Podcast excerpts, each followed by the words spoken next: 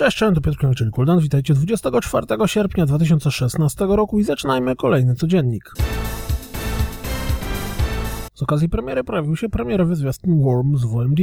Jak można się spodziewać, całkiem zabawny. The Witness po PlayStation 4 i PC dotrze również na Xbox One i można zauważyć na zwiastunie, że stanie się to już 13 września. Nowy zwiastun NBA 2K17 zwraca uwagę na fakt, że tarcie jest ważne.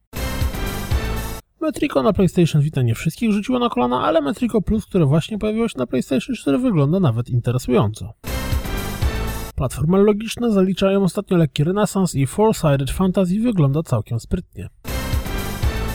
Minimalistyczna gra o driftowaniu Absolute Drift Zen Edition w nowym zwiastunie pokazuje kolejne fragmenty rozgrywki. Gra od roku dostępna jest na PC, gdzie ma bardzo pozytywne opinie, a teraz pojawi się na PlayStation 4.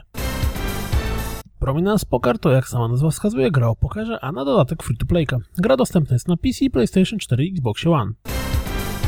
United Front Games, twórcy Sleeping Dogs, zwiastunem zaprezentowali swoją nową grę Smash and Grab. Będzie to zmierzająca na PC bijatyka, chyba, online skupiająca się na pojedynkach dwóch trzyosobowych drużyn, których głównym celem będzie okradanie sklepów znajdujących się na polu walki. Zerknijcie okiem na zwiastun.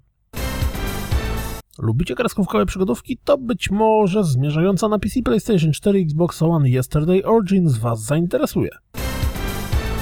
Nowy zwiastun Hop tym razem skupia się w pełni na pokazaniu rozgrywki. Jeśli jesteście prezem, to być może ucieszycie się z tego, że do Postal Redux dołączy tryb koopowy i to dla czterech graczy. Spodziewajcie się dziś zapowiedzi DLC do Dark Souls 3 o tytule Ashes of Arandiel.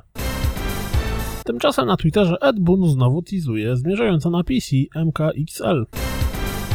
Przypominajka, ruszyła kolejna beta, czy też demko Niocha. Jeśli macie konto na PSN na US, to możecie chcieć sprawdzić Humble Capcom PlayStation Bundle. Swoją drogą to fajnie zobaczyć, że pojawił się kolejny bundle konsolowy na kolejną konsolę. Czyżby szło nowe? PlayStation Now, który na razie u nas i tak nie jest dostępny, będzie dostępny na PC-tach. Co więcej, pojawi się również oficjalny adapter Bluetooth do DualShocka 4. Pamiętacie o grze Savage? Ja też nie, ale teraz dowiedziałem się, że dostanie on remaster. Produkcja Alison Road, czyli duchowy następca Silent Hills, jednak będzie kontynuowana. Hashtag co ten Kojima znowu wyprawia na Twitterze. Byli Niemcy, teraz czas na Hiszpanów w cywilizacji szóstej. Zerknijcie na wywiad z Tequila Games, z którego wynika, że Rime istnieje i co więcej, zagranie w niego przekonało wydawców do zainwestowania w ten projekt. Warto również rzucić okiem na rozgrywkę z Vampira prezentowaną na Gamesconie.